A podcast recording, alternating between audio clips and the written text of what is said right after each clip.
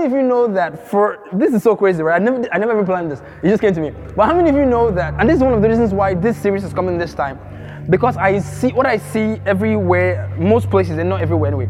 The places that preach the real word of God. But where, what I see most places, right, are people who are painting a garbage image, calling it Jesus Christ.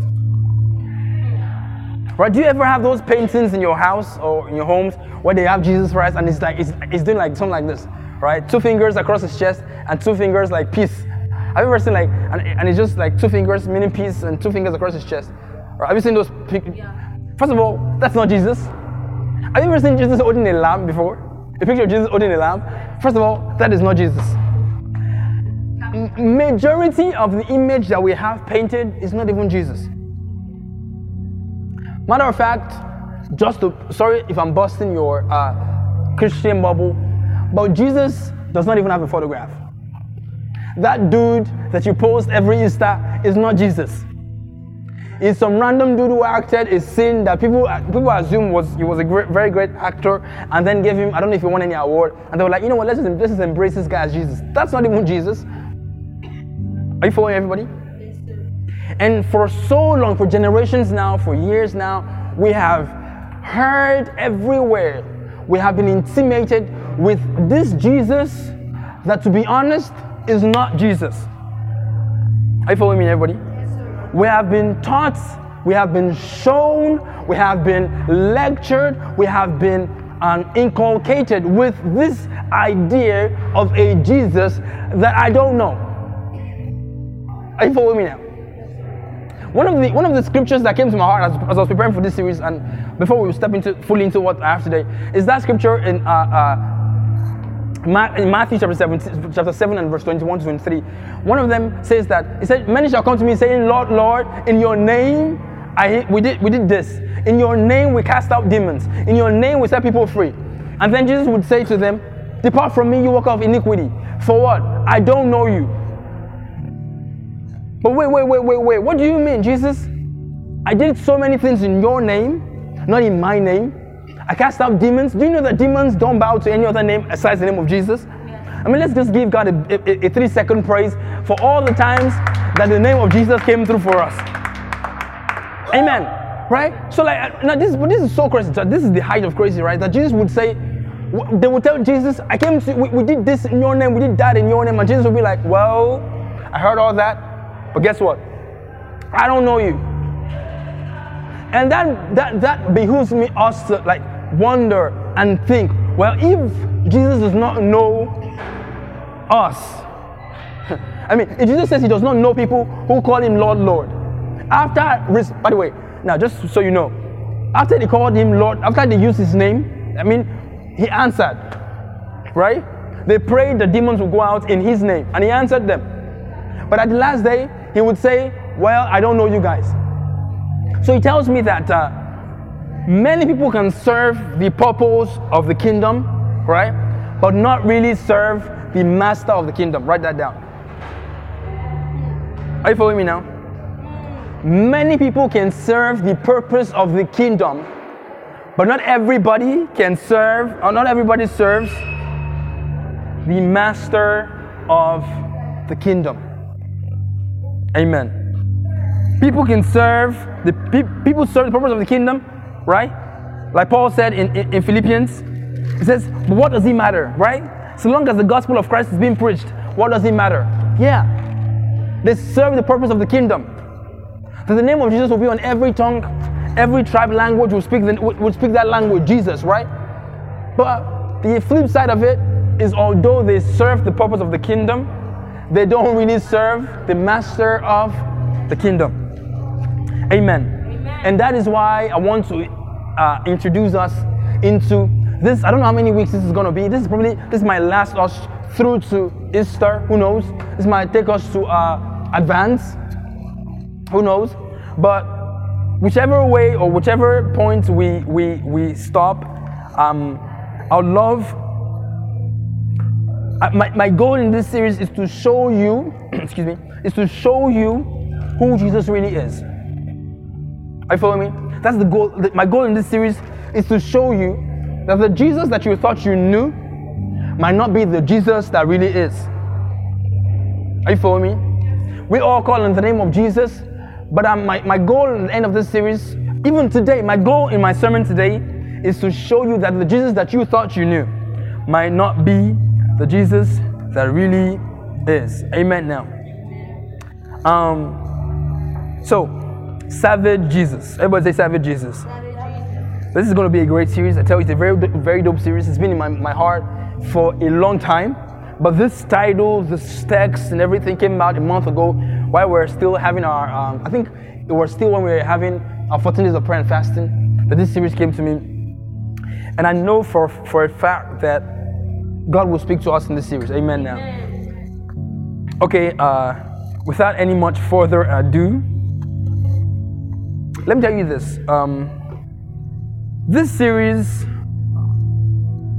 would question what you know and how much you really know about, the, about that person named Jesus. Right? It would question what you know and how much you know. You know how you know how much I know that people don't really know Jesus? Whenever I see someone gets very defensive, right? when someone who probably doesn't even know Jesus asks a question that might be controversial about Jesus. When people get very offended, like you're offended for Jesus, I don't like just it doesn't make any sense. Why would you be offended? Someone, for example, says um, something about Jesus that maybe Jesus. Okay, okay. For example, there are so many theories about Jesus, right? There's the Da Vinci Code, the book that said that Jesus got married to Mary. Uh, to, to, sorry, uh, which was, yeah, to Mary, Mary Magdalene. Imagine someone tell you that Jesus got, got married to Mary Magdalene. What do you do? You freak out. You start swearing. Start using curse words. I'm a, da, da, da, da, da, your papa and, that, and then you're bringing their dad, their father and their mother into the conversation. Like, and all they want is enlightenment. But the only reason you are defensive, tell, it, it, whenever I see people, Christians get really defensive, and they get into arguments, senseless arguments, it tells me that they don't really know God. Because if you really know Jesus, First of all, you would understand that, first of all, Jesus is big enough to defend himself. That's number one. Number two, Jesus is bigger than a controversy. Number three, this person just does not know him. Amen. And so this question, this series would question just how much you think you know about the man called Jesus. Everybody say the name Jesus. Jesus. Come on, say it like you mean. Say Jesus if this is how we want to call Jesus for him to rescue us, I don't think we are serious enough. Say Jesus. Jesus. Let your Jesus be louder than the forces of hell. Come on, say Jesus. Jesus. One more time. Let your voices be louder than the forces of darkness that is trying to interrupt our service today. Say Jesus. Jesus. Exactly, exactly. Now that is the energy I'm talking about. Um, today, the very first point, the very first thing I'll be talking about from, from the book of Mark, if you have your Bibles, please open it right now. The book of Mark, chapter 6. Mark, chapter 6, and from verse 45. Mark, chapter 6, and from verse 45. Mark, chapter 6, and from verse what? 45. It says, Immediately Jesus made his disciples get into the boat and go on ahead of him to Bethsaida, Bethsaida, sorry while he dismissed the crowd. After leaving them, he went up a mountainside to pray. Later that night, verse 47, the boat was in the middle of the lake and he was alone on the land. Verse 48, he saw the disciples straining at the oars because the wind was against them. Shortly before dawn, Jesus went out to them, walking on the lake. He was about to pass by them. But when they saw him walking on the lake, they thought he was a ghost. They cried, they cried out because they, saw, they all saw him and they were what? Terrified. Immediately he spoke to them and said, Take courage, it is I. Don't be afraid. Then he climbed into the boat with them, and the wind died down. And he climbed into the boat with them, and the wind died down. He climbed into the boat with them, and the wind died down. Amen. Today, uh, all of us should just stand for stand for a few seconds. Let's just let's pray and honor God's word that we have just received today, uh, the title of my sermon today, if you're writing, if you're taking notes, the title of my sermon today is Jesus Walks. Everybody say, Jesus Walks. Jesus walks. Everybody say, Jesus Walks. Jesus walks. so, Father God, we thank you. For your word is pure, your word is true, it is all powerful. And in you, God, we have the fullness of the Godhead, the Father, the Son, the Holy Spirit. And through your word, God, we access the will of the Father through his Son, made available and known to us by his Holy Spirit. Father God, we receive your word today. We exalt you in Jesus' mighty name. Amen and amen. Amen. God bless you. You may be seated in God's presence. Jesus walks. Um, I love I love this title so much because somehow we just, just kind of like got an idea of what my sermon is going to be, right? Jesus walks. I mean, the, the text just literally said he walked on water, right? So Jesus walks. Uh, I love that title so much. Jesus walks. It reminds me of the song. This is not my sermon anyway. It reminds me of that song. I don't know. I can't remember the name of the choir. Uh, that song is it's, it's making it made waves during the lockdown. The, wade in the water, wade in the water, children.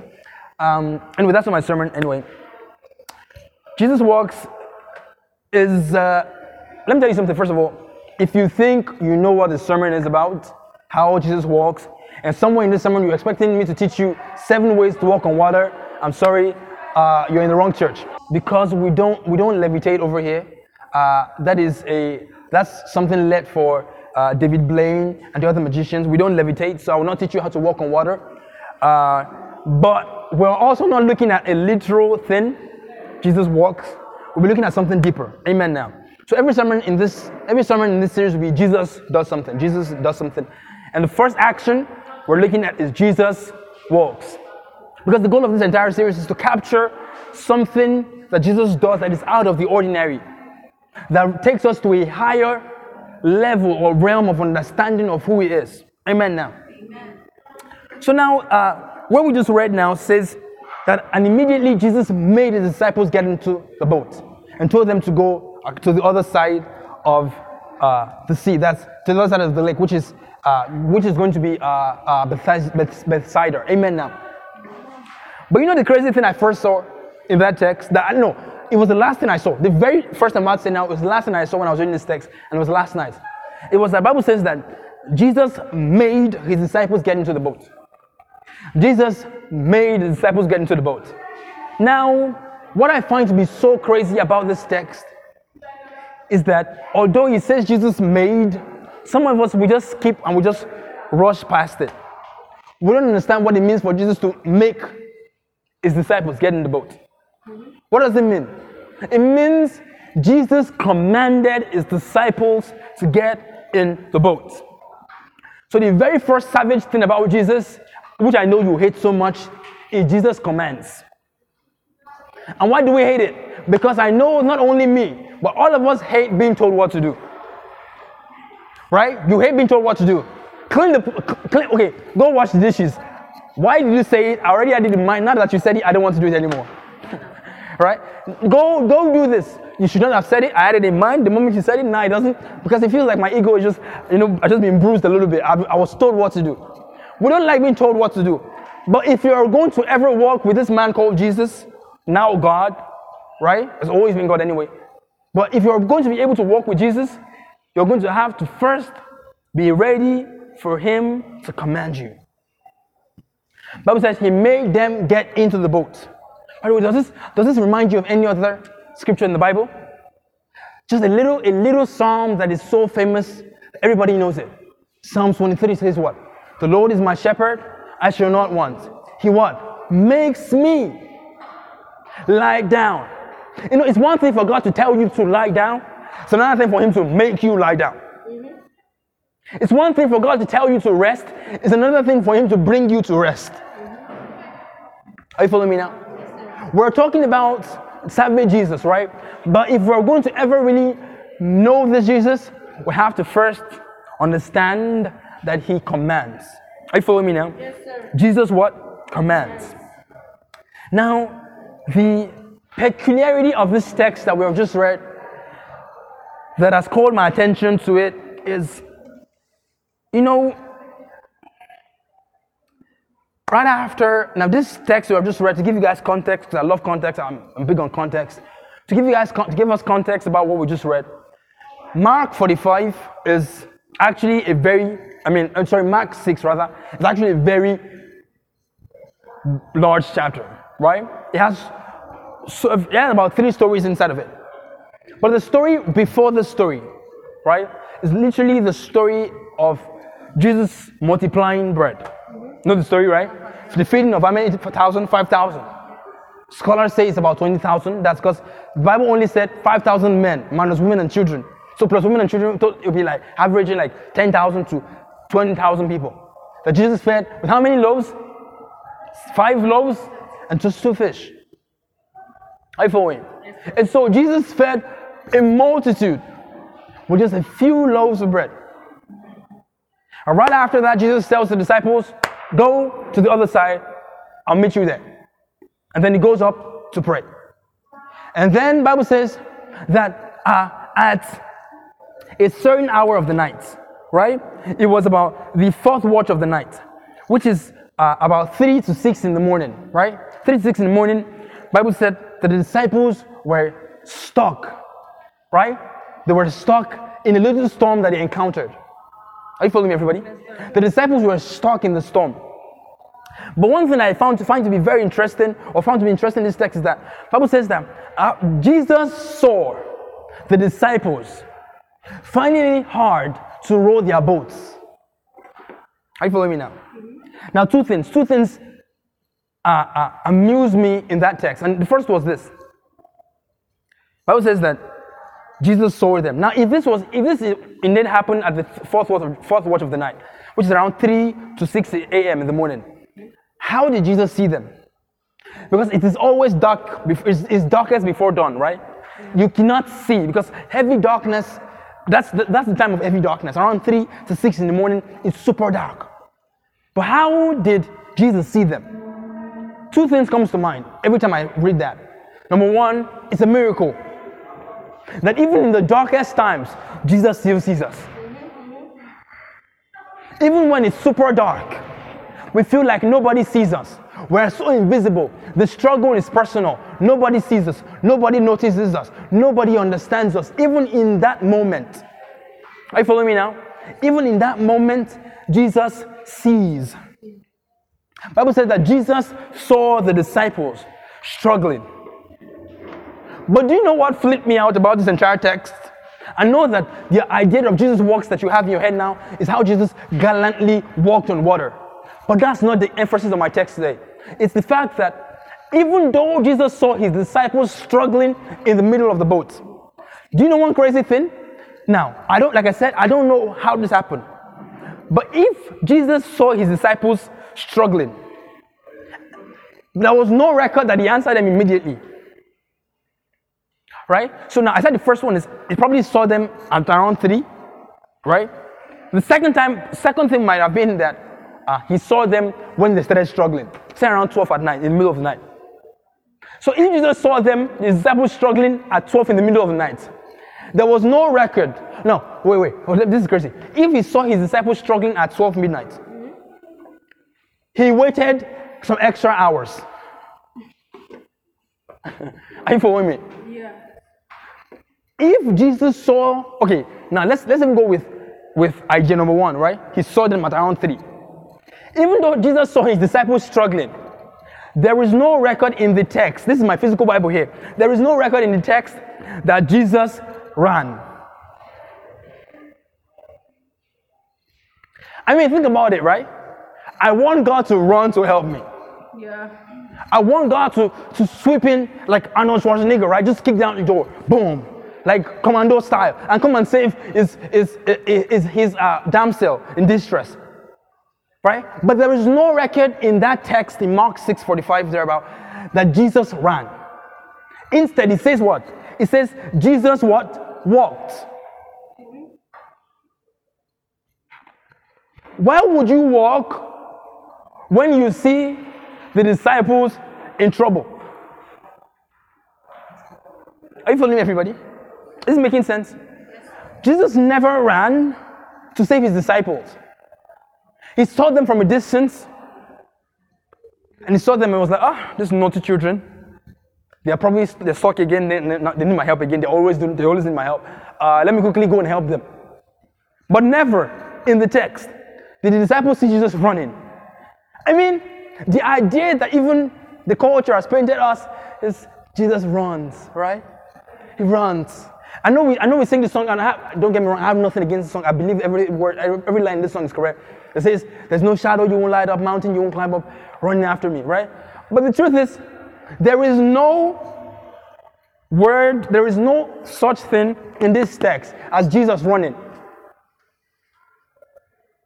There is no evidence that Jesus ever ran. Now, I don't, because I mean, I mean, okay, Jesus, first of all, Jesus was a carpenter, right? He was a carpenter's son, so he was a carpenter. So I believe he was, he was kind of fit, right? He probably walked out at some point, you know, gym and stuff like that. But I don't think Jesus loved cardio. Jesus didn't like cardio. I don't like cardio. So me and Jesus, we're very much alike. Jogging and running, that's not Jesus' thing. Jesus never ran. All he had to do was what? Walk. But you know, one thing that encouraged me about this is first of all, Jesus saw his disciples struggling. Are you following everybody? So the first thing that, I'm encouraged with is this. Jesus, listen, the first characteristic of Jesus, listen, he sees. Are you following me now? Jesus sees. But do you know the thing that encourages me even more about Jesus, that makes Jesus really savage for me, right? Is that although Jesus sees, his response is always different. Jesus always has a different response. This is the reason Jesus was never anxious. There is no part of the Bible from Genesis to Revelation or the entire Gospels that spoke about Jesus that ever, or the other apostles who, who wrote epistles about Jesus, there is no record that Jesus was ever anxious.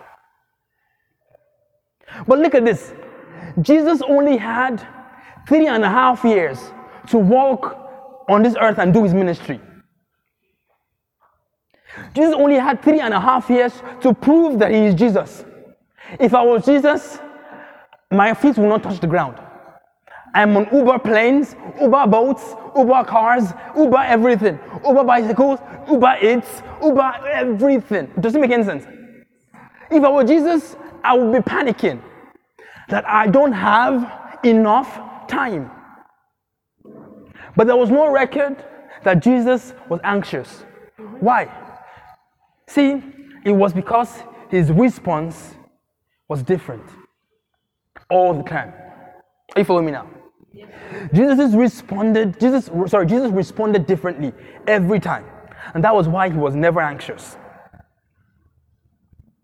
Is making sense, everybody? Jesus responded differently, which was why he was never anxious. I'm introducing us to a Jesus that is probably different from the one that we have in our heads. Because our normal response to trouble is what? Panic. Scientists say that our normal, our natural response to, to uh, fear is two of these things fight or flight. you fight it or you run from it. But there is no record in the entire Bible that Jesus ever had to do any of these two things. Yes, I know because He is God. Yes, He is God. Yes, He's God. He's good. Yeah, I understand that. But that's not all. Could He have been that the only reason He responded different was because he saw something different. Amen. And so I love how the Amplified Translation actually has uh, that verse of uh, that's verse 48 of that scripture. I love how the Amplified version has it. It says this. It says that Jesus saw them troubled and tormented. He saw them troubled and tormented. Troubled, another word for troubled is disturbed. Another word for troubled is anxious. So Jesus saw his, his disciples troubled, that's disturbed, and anxious, and tormented. Another word for tormented, listen to this. Pushed back, number second, second word, under attack. How many of you have felt in the last, say, one month, just to extend to extend the span? Let's say uh, someone here has been enjoying God all this month, so let's just extend it one month, right? How many of you over the last one month have felt at, under attack by the enemy? You felt the enemy attack your progress, right? Your and how do you feel? Just so nobody feels like uh, it's not about just dreaming and seeing witches in your dream or something, whatever. Sometimes just your peace being troubled. You're under attack right? Your confidence, you're not feeling very confident. You're, you're, you feel like fear is attacking your heart. That's under attack. You don't believe the things that you would normally believe about yourself that God spoke over you. That's another attack. So many of you, let me ask you again. So I believe now the, the land, is, the, the ground is even, right? How many of you for the last one month have felt under attack? Some type of way. Thank you. Amen. Drop your hands. Now, the beautiful thing about this text that I, I dare say confuses me, not, not deeply, but confuses me or just puts me in a, in a kind of way or puts me kind of in, in a place is although Jesus saw that his disciples were under attack, but there was no record of Jesus running to them. Bible says he walked. He walked. Amen now. So he walked, that means that's another way of saying he decided to show up late. Because Jesus could have shown up, showed up the moment the disciples needed him. Like we paint Jesus as, uh, you know, that have you ever seen an, an overbearing parent before? Like I, I, love I love parenting, the idea of parenting. But you see, one thing I hate, because I, I, I, taught some um, little kids one time, one thing I hate the most is parents being overly concerned about their children. Of course, be concerned about your kids. Of course, you love them. I know you bore each child in your womb for nine months. I understand. But you know, when you're like always, you're always checking. You know, like you're always like, "Are you okay?" Your child cannot even stand in peace, fall in peace, learn in peace, learn to walk. Because every time your child, your child uh, tries to walk, you're there to carry your child. But Jesus is not like that. Jesus is not an overbearing parent. Are you following me now? He understands that in life, there comes a time in life where an eagle has to drop our eaglets mid-air so they can learn how to fly. Yes. Just understands that sometimes he has to drop us in the middle of the storm so we can exercise faith. You understand that sometimes some things have to happen to us so we can understand the power in the name of Jesus. Are you following everybody? Yes, sir. But then, why show up late? Jesus? why show up late? Jesus? And um, this, this reminds me of a text that I love. To be honest, I love this text so much. And I preached from it, I can't count how many times. I remember preaching a sermon from it about this time last year. And the title, uh, uh, not the title of my sermon, sorry. Uh, the text is book of John chapter 11. Right? John chapter 11 is a very, is a very famous text. You must have heard John 11 35, right? Jesus wept. Right? I'll probably get to that one of these weeks. But John 11, John 11 speaks to me in a certain way. I read from King James, right? It says, Now a certain man was sick. His name was what? Lazarus of Bethany, the town of Mary and Martha. And it was that Mary which anointed the Lord with oil and wiped his feet with her hair, whose brother Lazarus was sick. Now, Lazarus' sisters, that is, that is Martha and Mary, Martha and Mary, sent message to Jesus saying, Lord, behold, the one whom you love is dying, is sick and is about to die. He is dying. Come quickly.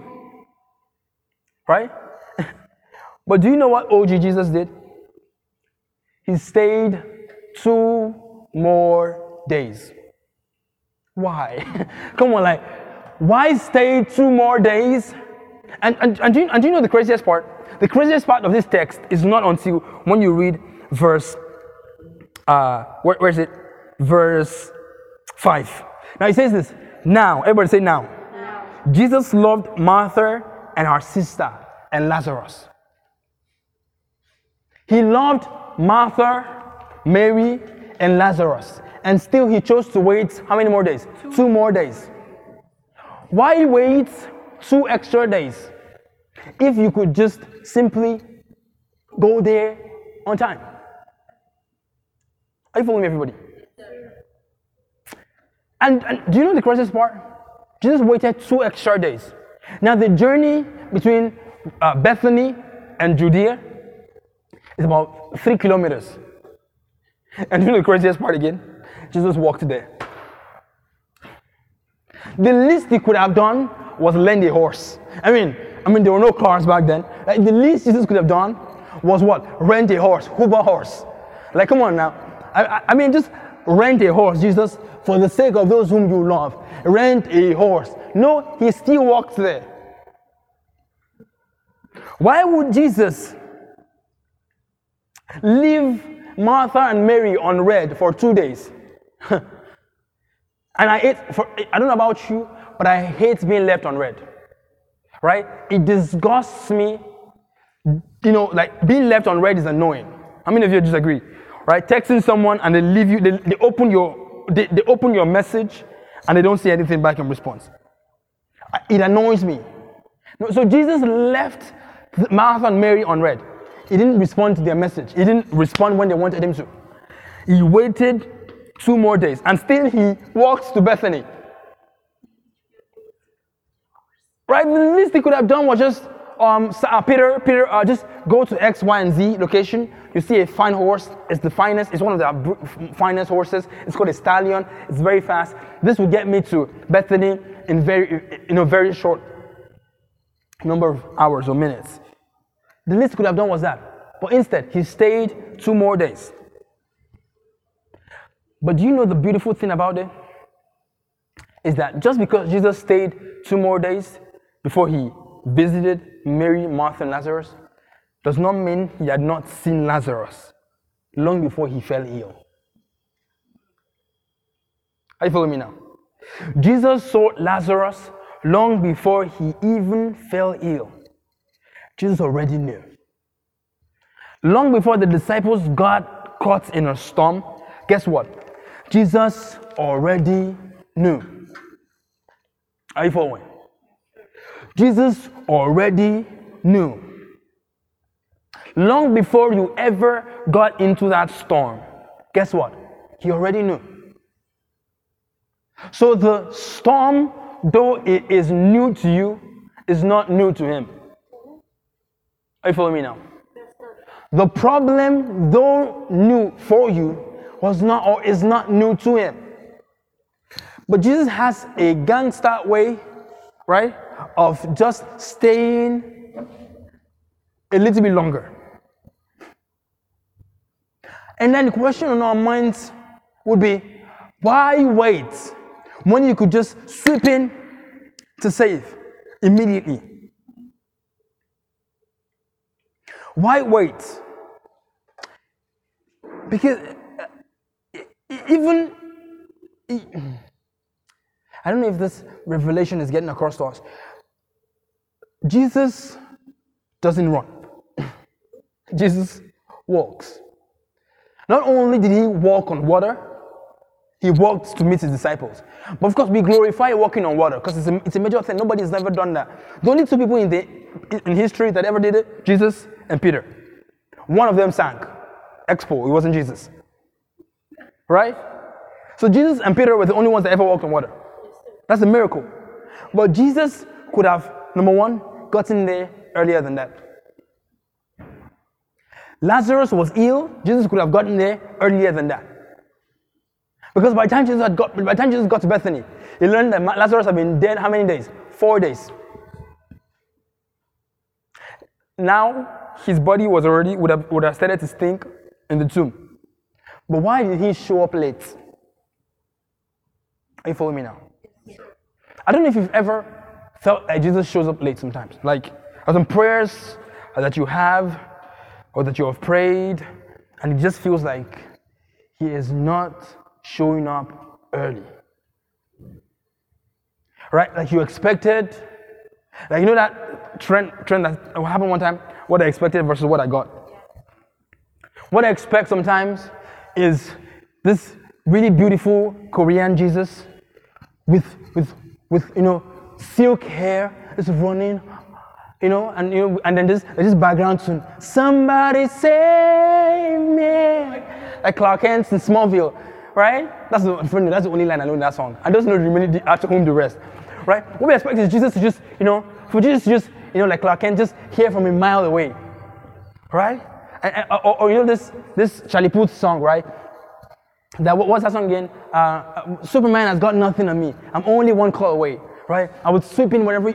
We want Jesus to be like that, and don't get me wrong. Don't get, this is not me saying Jesus does not care about our needs. This is not me saying Jesus does not is not broken by the things that break us. This is not me saying Jesus is not afflicted by the same things was not afflicted by the same things that afflict us now.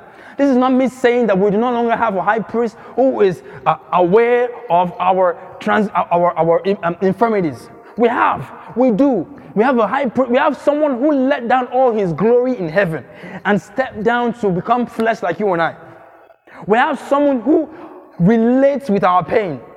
We have someone who knows the feeling. Amen. Amen. We have someone who knows what it feels like to be under attack. We have someone who knows what it feels like to be under some type of pressure. We have somebody who, who knows what it feels like to, Bible says it was tested in every way, but it did not sin. So Jesus knows what it means to feel temptation. But what is crazy is his response. Amen now. Amen. It might sound like he's wicked, but I, I- I tell you this by the end of my sermon, you will understand that he is not wicked. He's intentional. Everybody say he's intentional, not wicked. He's intentional, not wicked. Not wicked. So let me tell you the reason Jesus shows up late. But let me tell you this this is crazy. I, I must not forget this. Thank you, Holy Spirit. Although Jesus shows up late, is it not crazy that he always is on time? In the entire Gospels, there is no record. Even though Jesus had to walk from point, from point A to point B to point Z, there is no response, there is no record rather that Jesus, oh, you just missed him. Oh, I'm sorry, you wanted to come and meet this person, you just missed him. There is no record in the entire Bible that Jesus ever missed the person he was going to. Even though he was walking. So even though he was always walking, somehow he was always on time. So when you are frustrated that God is not answering a prayer how you want him to, you better throw that frustration away because the frustration comes from an expectation that he will do it the way you wanted him to. So the way to handle your frustration sometimes is throw away your expectation Yeah. right? Because if he will do it, guess it, guess what? He will do it his own way, his own time. Amen. Now, Amen. Jesus is always on time. Are you following me, everybody? Yes, yes, sir. Why have I said all this? Jesus shows up late, but always on time, because number one, he wants to bring us to the end of ourselves. You know, another thing that makes me know that Jesus is a big savage is how Jesus deals with our pride. Are you following me, everybody? The way Jesus deals with our pride sometimes uh, this might sound callous, but it is not. Trust me, it is not. If you understand Jesus, you understand this is not callous. Jesus would give you a promise, for example, right? I would make you the father of all nations, right? Or better still, uh, I'll make you a king, and all your brothers will come and bow before you. Jesus will make God will make you a promise. But you see, the problem is not with the promise He makes you; it's the timing of its fulfillment if anything has ever made anybody give up on God, it's usually when, it's usually the time that God decides to show up. Right? Because he, doesn't, he almost never shows up when you want him to. Where was, where was God when Peter, sorry, when Joseph got sold by his brothers? Where was God when Joseph was sold to Potiphar's house? Where was God when Joseph was lied against by Potiphar's wife? Where was God when Joseph was thrown into Pharaoh's jail? Are you following now? Where was God when Abraham was waiting for a child? When Abraham picked his, his, his uh, uh, wife's servant, Agar, right? And had a child with her. Where was God? Was he not there? Oh, he was. But you see, in that space, he would use that space to work in you. I had a conversation with, with a young man of God. He's a great guy. He said, he, this, is, this is a paraphrase. This is, well, I'm just saying he said this. uh, This is not original. Um, God deals with the I factor in you first before he ever gives you anything. He has promised you. What am I saying? Joseph said, Oh, I saw all my brothers come and bow to me. Right? And so somehow there was the factor of pride in Joseph's conversations or speech. It was about him, him, him, him. By the time God had dealt with Joseph enough, in Pharaoh's jail, in Genesis 50, Bible says, You meant this for evil, but God meant it for good. Are you following me? And so sometimes when it feels like God is showing up late, it's because He wants to bring you to the end of yourself. Because when He's able to stretch you, right, you start to see that you're not as good as you think you are. Right? You're not as perfect as you have thought yourself to be. You think your skills can give you half of the things God wants to give you? When God stretches you enough, when you are slapped by frustration in the face, like you're literally drinking frustration in the morning, frustration in the afternoon, frustration at night, then you understand, Jesus, take the wheel. Are you following me? So, how God brings us to that surrender is it brings us to the end of ourselves. The disciples did not know how much they needed Jesus until a storm came and met them halfway. Are you following me now? But another thing, before I tell you the second thing that blows my mind about why Jesus shows up late, right? Is this um, verse 48 of that, but that uh, Luke, uh, sorry, Mark rather. It's, I'm telling you, see, listen, if you read the Bible, you will see some things in there that would scare you. I'm telling you. If nothing ever really scares you, then you're not reading the Bible. What you're reading is a novel. You're reading a William Shakespeare series. You're not reading, you're not reading the Bible. Because verse 48 says this. Let me read it for you. Um, where's it? Good. It says that let me here. And he saw them toiling and rowing, for the wind was contrary unto them. And about the fourth watch of the night, he comes, he came to them, walking upon the sea, and would have passed by them. Wait, what? Uh, Pastor, what now? He would have what? Jesus would have literally just ignored them. Now, I did my research. There's so many assumptions as to what uh, Mark, the writer of this book, meant by that little phrase he added. This is the only, this is the only uh, uh, record that has that word, those words in it, that he would have passed by them. Wait, what now? So Jesus literally was walking. First of all, he's late, right? I mean, first of all, he's late, right? Jesus, we expected you to show up on time, but you did not. And then he literally was about to walk past them. The different ideas, one of the ideas that I found a school of thought on this idea is, or, in this verse or that phrase is, Jesus would have walked past them, but because rather, you know, this popular phrase, you don't know if you've heard it before, or quotes, that Jesus never goes uninvited. Mm-hmm. Did, did you get that? Jesus never goes uninvited. There is no place in the text that he called for his help. And this is so good. We can have, and, and, and I just really hope this makes this puts a reverential fear of Jesus in your heart, right?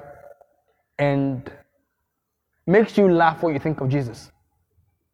Because you see, Jesus, first of all, like I said, I said long before the disciples ever even got into the storm, he already saw them. He is God, right? Isn't he? Yes. He already saw them. But why did he go late?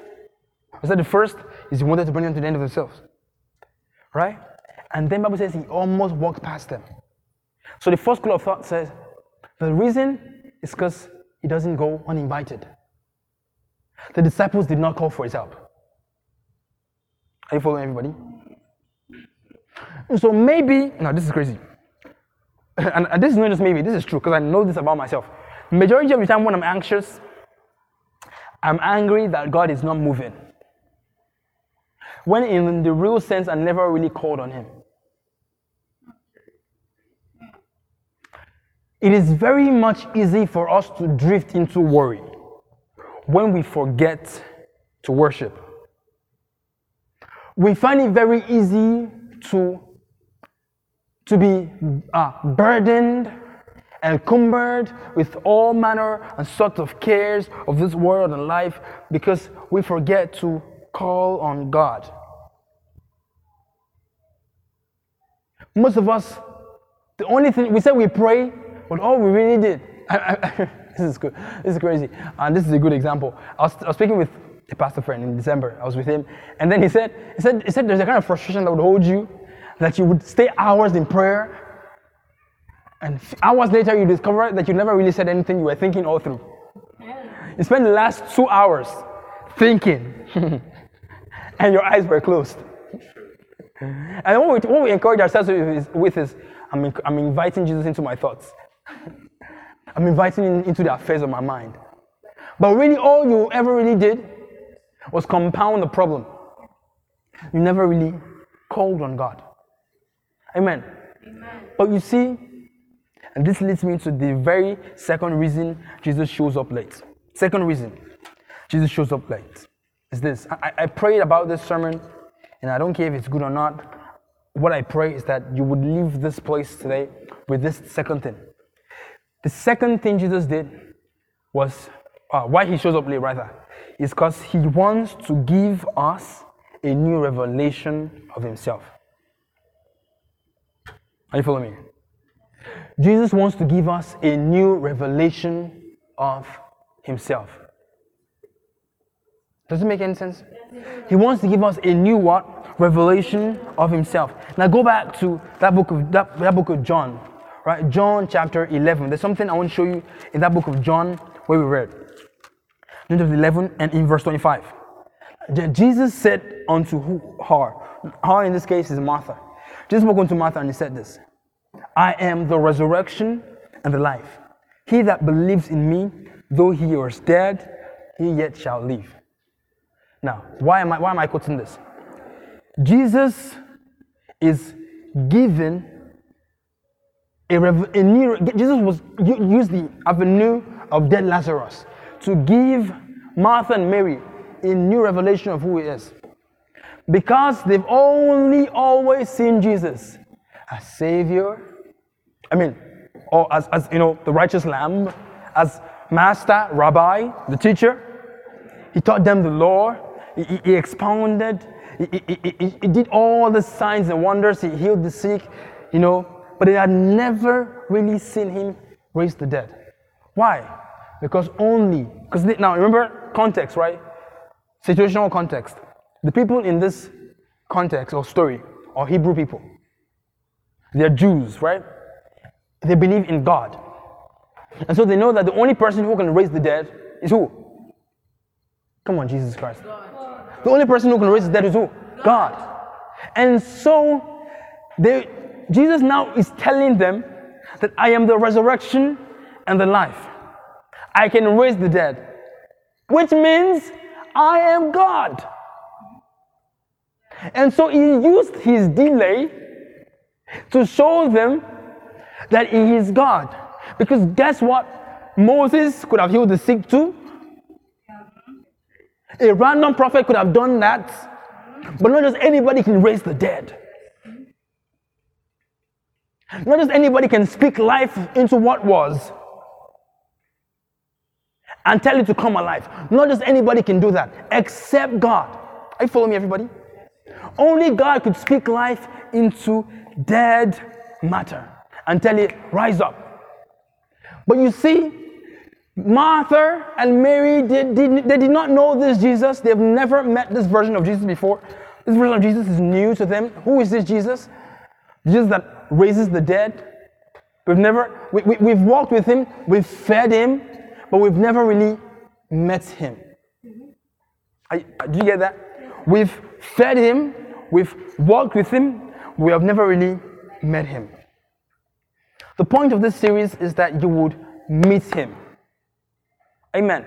That you would meet the real Jesus and not just the one, the fancy Jesus, the cute guy on your Instagram page. You know, who, you know, you know, Jesus, enough, you know, Jesus has a Twitter account now.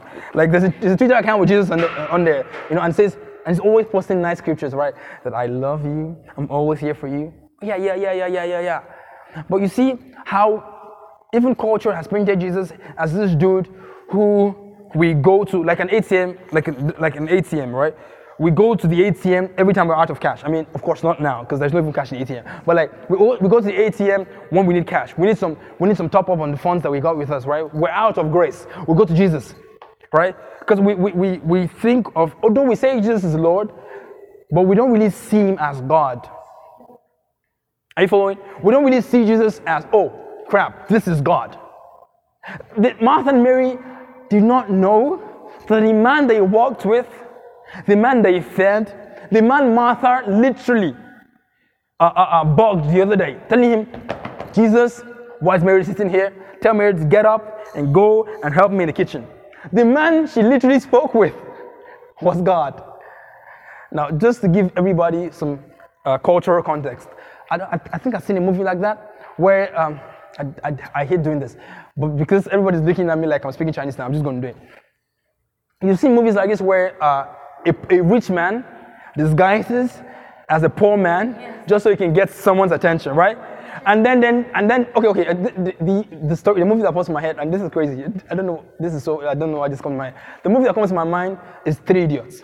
How they never knew. You know that guy like uh, Phunsukh Wangladu, Phunsukh Wangladu, and he does not know that Mr. Phunsukh Wangladu was Rancho from back in school. Now, are you getting this? Now, this is you know this i mean the levels to this or i mean the disparity is so wide. But i'm using this physical something we can relate with better. To paint this picture. The mary and martha walked with jesus for so long but even they did not know that he is not just jesus the one that heals the sick. He is jesus god who can raise the dead. Yes are you following me now? Yes sir. And so the second reason it feels like god shows up late you pray to God, it feels like He's not answering you on time. You wait on God, it feels like He's delaying. You're waiting for stuff. Some, some people are waiting. How many of you, okay, just trust, uh, truthfully, I just want us to be truthful now. You don't have to tell me what it is. Uh, I mean, you save it. But if you know that you're waiting for, you're waiting on God for a particular thing, let me just see your hand. You're waiting on something. Thank you. God bless you. Drop your hands. Now we all are waiting on something. But do you know the thing that interests me is that God could have given us the thing we wanted the moment we asked for it. He's not scared. He's not, uh, uh, what's the word now? Frightened by our requests. Jesus is never like, um, my daughter, what do you what do you want for Christmas? Let's say, what do you want for Christmas? Um, I want this. I think about it. Um, angels, what do we sell in heaven to get this girl this thing? Never anything like that. Jesus is not scared of our desires. He's not frightened by our requests. But you see, why does he delay before he responds to us? Usually it's not a God problem. It's our own inability to see God in his fullness. So when God delays, it's so he can give us a what? New revelation of who he is. And so to Mary and Martha, he reveals himself as God. But not just that. Let's go back to our, our, our emphasis scripture, right? In Mark 6. Now to the disciples, the disciples who walked with him this three and a half years, the disciples in, in Mark 6, verse, verse 51 and 52, I want, to, I want to show you something. After he stepped into the boat, he said, um, Bible says, and they were And he went up to them to the sheep, and the wind ceased, and they were what? So amazed in themselves, beyond measure, and they wondered. Now listen, now verse 52 explains this. For they did not consider the miracle of the loaves, for their heart was what? Hardened. Are you following me now? You see, the problem with the disciples in this text was, like, I said, before this entire uh, boat scenario, right? There's, you know, Titanic, oh, Jack and, Jay, and, and what's the other girl? Kids, we're about to die. There's no, I mean, storms are crazy. Before this happened, they literally broke bread. Five loaves, I, that's why I gave, that's why I love context so much. Five loaves of bread fed 5,000 people. Scholars say about 20,000 people were fed by just five loaves. But even then, the disciples did not know. Hmm. Are you, are you following? It is, and, and you see, for those of us that are being used, are, are being used or are being used by God in any way and capacity, it's sad that we are usually the last to know how good and how great God is. Because most of the time, we are not recipients. Ah, that doesn't make any sense. We are, because now Bible says the disciples kept going to Jesus. He would break the bread and give to them, and they'll go back to feed. You break bread, give them, and it was as he was breaking the bread that the bread kept multiplying. But they did not know that. And, and I, I don't know, and for some reason they were not awakened to the fact that, oh my God, how did five loaves just feed about 20,000 people, living about how many baskets full? 12 baskets full of broken bread. How was it possible? They did not stop to think that this can only be God. Sometimes the only cure to your frustration is for you to just stop and think that the only reason I am standing where I'm standing today can only be God. The only reason that I have all that I have, even though I do not yet have this thing that I am praying to have, but the only reason I have every other thing that I have today is not because I am good or perfect or faithful. It's because someone stayed as God. Are you following me, everybody? Yes, sir. And so the reason God shows up late, the first is what? To bring us to the end of ourselves. The second reason is what? Is to give us a new revelation of Himself. Which takes me back to that verse 48. It says, It was about to pass them by, which is crazy. Why would Jesus almost pass by His disciples when He, know, when he knew that He needed His help? I mean, I've always wondered why we we could be in an assembly like this, right? We're singing one great song, and God is moving, but not everybody is experiencing Him. Mm-hmm. God is present, but not everybody experiences Him. And you know what is craziest? Craziest. I've said so many crazy in this sermon. You know what is craziest? It's that the person or the people who don't even know God are usually the ones who experience Him more. Why? Because some of us, you see, we, hmm, we get so used to God. We get familiar. That's the word. We get familiar with God. That's what, that's what that's the problem with the disciples. you guys get it. They got so familiar with Christ Jesus, they did not know he was God. So they were dazed when they saw him walking on water. What do you expect God to do? Do you expect God to like like swim exactly? Like swim to the boat and like, how you swam so so far? Man, what do you expect, man? Like I'm, I'm, I'm an Olympic swimmer. No. And so they were shocked when they saw God do that. But you see, when you have a new revelation of God, somehow it gives you this new confidence. And you, the way you're able to approach matters changes.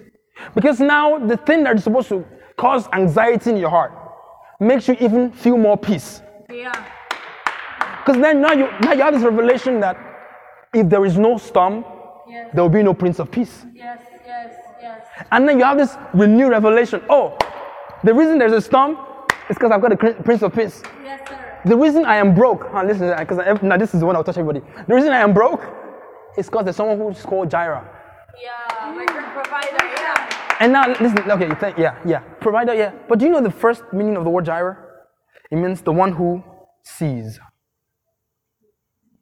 And the very first thing that verse tells us in verse 48 of Mark 6 is that Jesus saw. And so, Mark now is writing this story in hindsight, now understands that the power of Jesus is not limited in any way. Are you following me now? The power of Jesus is not in any way limited. He can do all things, He can do everything. Amen. But still, why was Jesus, why did Jesus almost pass them by? Now, like I said, context, right? These guys are Hebrew guys. They have learned the law, the prophets, they understand all that. And so they must have remembered in that moment. Because now I want to show you something. And this, I told you there's so many school of thought surrounding why Jesus walked past his disciples. But this one I'm about to show you is the one I accept. And it's in book of Exodus, chapter 33, in verse 21 and 22. You can just go there, or you can just write it down. It's when Jesus, now God is talking to Moses in this place. Moses is on the mountain, and then God says, Hide yourself behind a rock, because I will what? Pass by you. Are you following me? It says, hide, God told Moses, hide yourself by the rock, behind the rock while I pass by. And so now, like I said, these guys are Hebrew guys, right? And so if anything, their mind would have gone back to this story. Wait, our great, great, great, great leader, Moses, also experienced God in a similar way. So I actually thought initially that God almost, Jesus almost walking past them meant he ignored them. But actually, that is not the truth. What is the truth? Is that he used that to tell them that he is bigger than they have always seen him to be. That he is someone greater. You know who he is? The God that they've always known. It doesn't make any sense. That now Jesus literally is putting side by side Exodus chapter 33 that we just read now and Mark 6. I will pass by you, Moses. I will pass by you, disciples. And do you know the part that flipped me the most?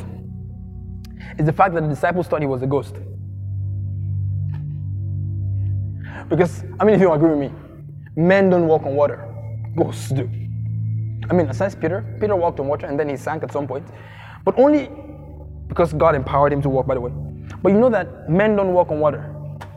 We can't. I mean, biologically, physically, we cannot walk on water. We sink, right? I'm not saying you listen to this sermon and say, oh, Pastor, man, don't preach today. Jesus walks and then go on. And that you pour water in your bathtub and you try to walk on it. You would only just pray you don't even break your neck, right? But because uh, Jesus walks on water. But you see, the, the thing I want to show you is this Christ revealed himself to his disciples as God and ghost. The disciples thought, oh my God, it's a ghost. And just was like, hey, calm down. It is I. Actually, the word there is I am. The same word he told Moses in uh, Exodus chapter 3. He said, when eh, Moses asked him, What do I tell the people who you're sending me to? What, who do I tell them sent me? And God told him, Tell him, I am sent you. And so when the disciples were very, they were, they, you know, they were very scared, they were frightened, and they were like, Ah, it's a ghost. And It's like, yo, chill out. It is I. I am. Are you following me, everybody? So what am I saying? What am I saying? What am I saying? I'll get out. I'll, I'll, I'll soon leave here so everybody can just get on with your day and your life, whatever. What am I saying? The first way to really encounter the real Jesus, right, is to get a new revelation of Him. Are you following me, everybody? Yes. Is to get what? a new revelation of Him. Who is Jesus? A man who had only three and a half years to do his ministry, but he never rode any. I mean, Jesus is God for crying out loud. Pharaoh's horses, oh, okay, not even Pharaoh. Let's talk about Herod's horses. Do not compare to angels that could carry this man on his wings. Jesus could have flown Right? I mean, Jesus can time travel. Literally bring a Tesla from 2023 back to that time and be the only one riding a Tesla. Right? He could have done that. But there is no record whatsoever that Jesus ever did any other thing except walk. He never ran. As a matter of fact, the only time Jesus ever rode anything, he didn't ride a horse. He rode a donkey. Do you know how slow those things are? Right?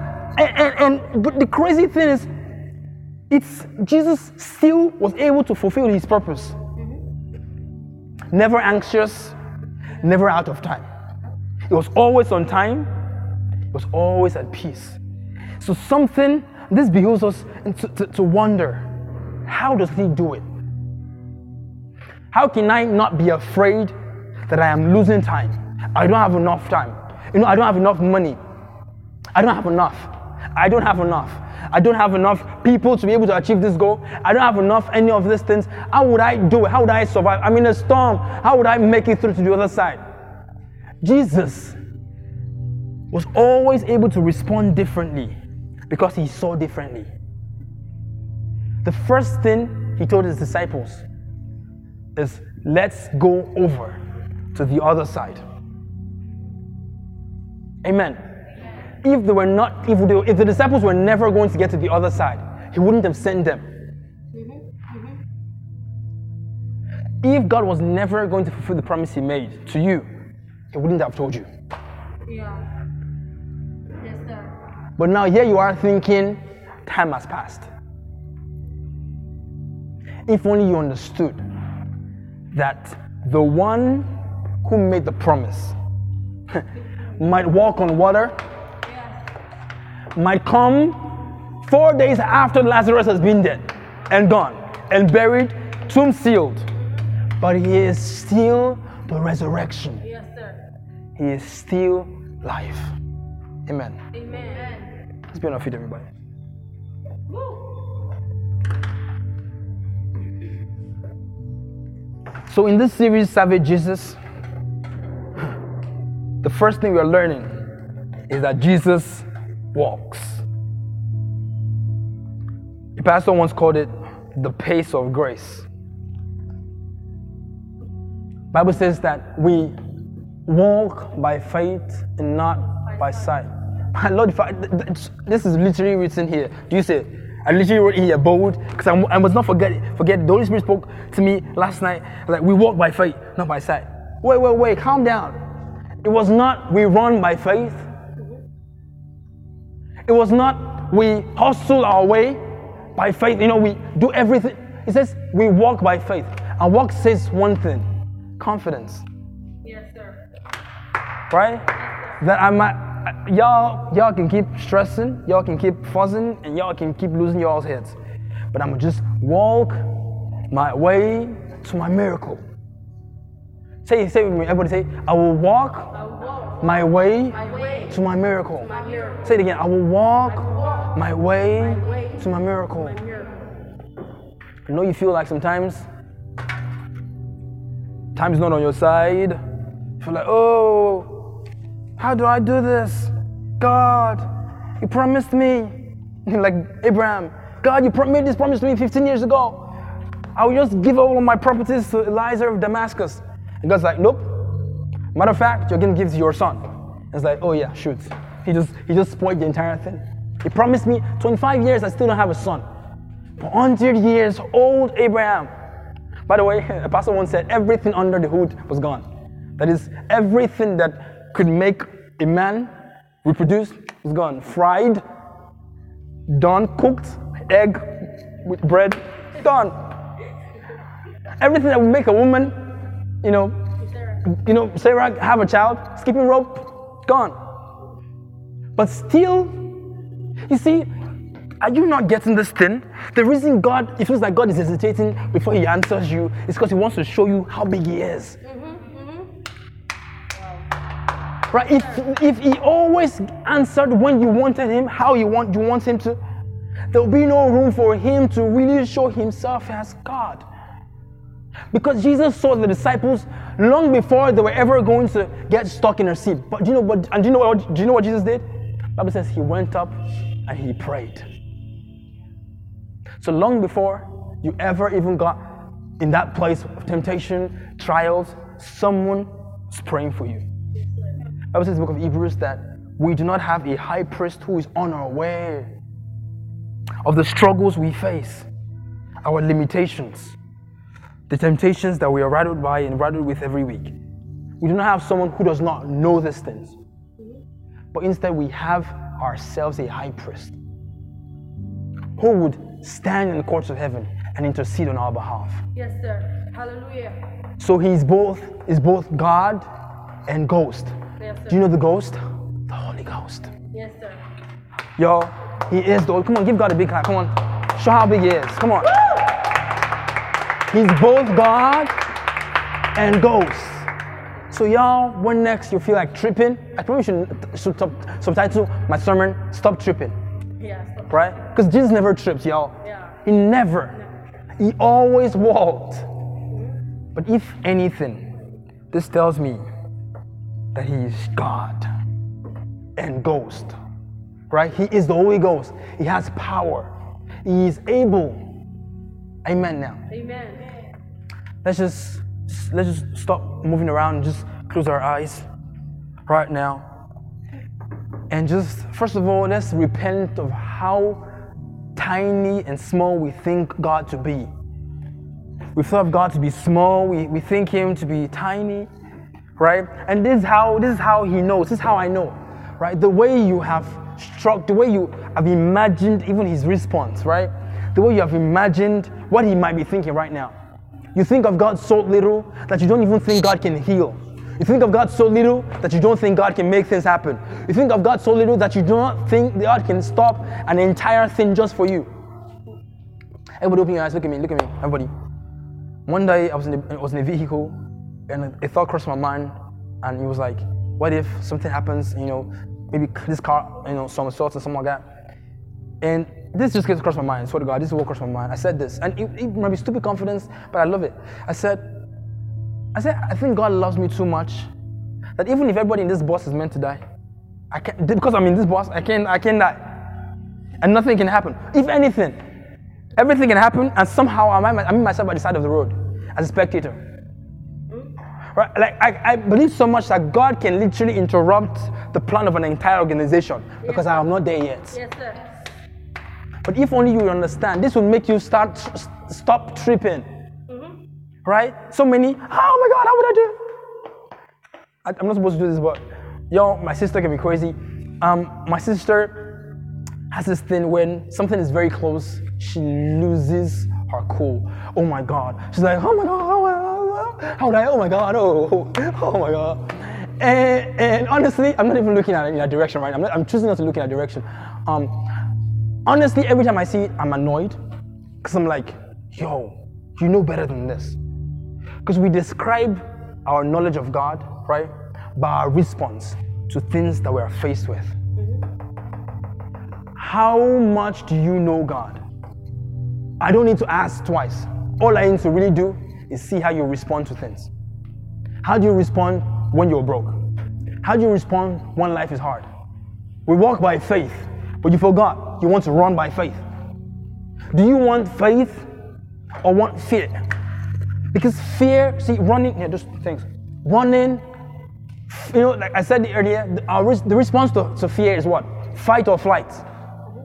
And so you, you say you want to you want to walk by faith, but really it's you trying to run your way.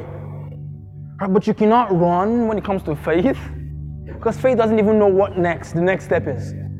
So if you if I don't know what the next step is, I don't know about you, I can't run. I can imagine running when it's dark in a road you've never really uh, uh, uh, passed before, th- threaded before. You are you don't know what, what what's what's up front. So if I know if anything, if, if faith teaches me anything, is to what? Walk. I don't know what's coming next. I'm walking. I'm walking towards my miracle. I'm walking towards that next thing. I believe somehow God is positioning me the right place, the right time. Right? Do you not believe God can do that? Put you at the right place at the right time? That you don't need to connect your way through it. You don't need to hook up your way through it. You don't need to plan your way through it. You don't need to try to uh, uh, uh, pull these things by yourself. All you really need to do is just rest and know that He is God. Eyes closed, ears bowed across this place. Father God, we admit that we have a poor revelation of you, a poor, uh, sick revelation of who you are. And it reflects so much, God. It reflects, and we see it every time. In how we deal with life, how we handle circumstances, how we handle problems, how our how the enemy finds it very easy to steal our peace away. God, we see it and we are so sorry, God. Our puny minds, even naturally, cannot even comprehend the beauty and magnanimity of your person. God, and so whenever we try to, bo- wherever, wherever we have tried to box you in the, in, in the past, we are sorry, Holy Spirit. Father God, we ask, God, that you give us a new revelation of you, God. That you are bigger than the Jesus we thought we knew. You know, the teddy bear God, not the God who's always wrapping his hand around a lamb. You are a master shepherd who is skilled in the art of shepherding. Meaning you will not send your flocks ahead, knowing fully well that they would fall off a cliff.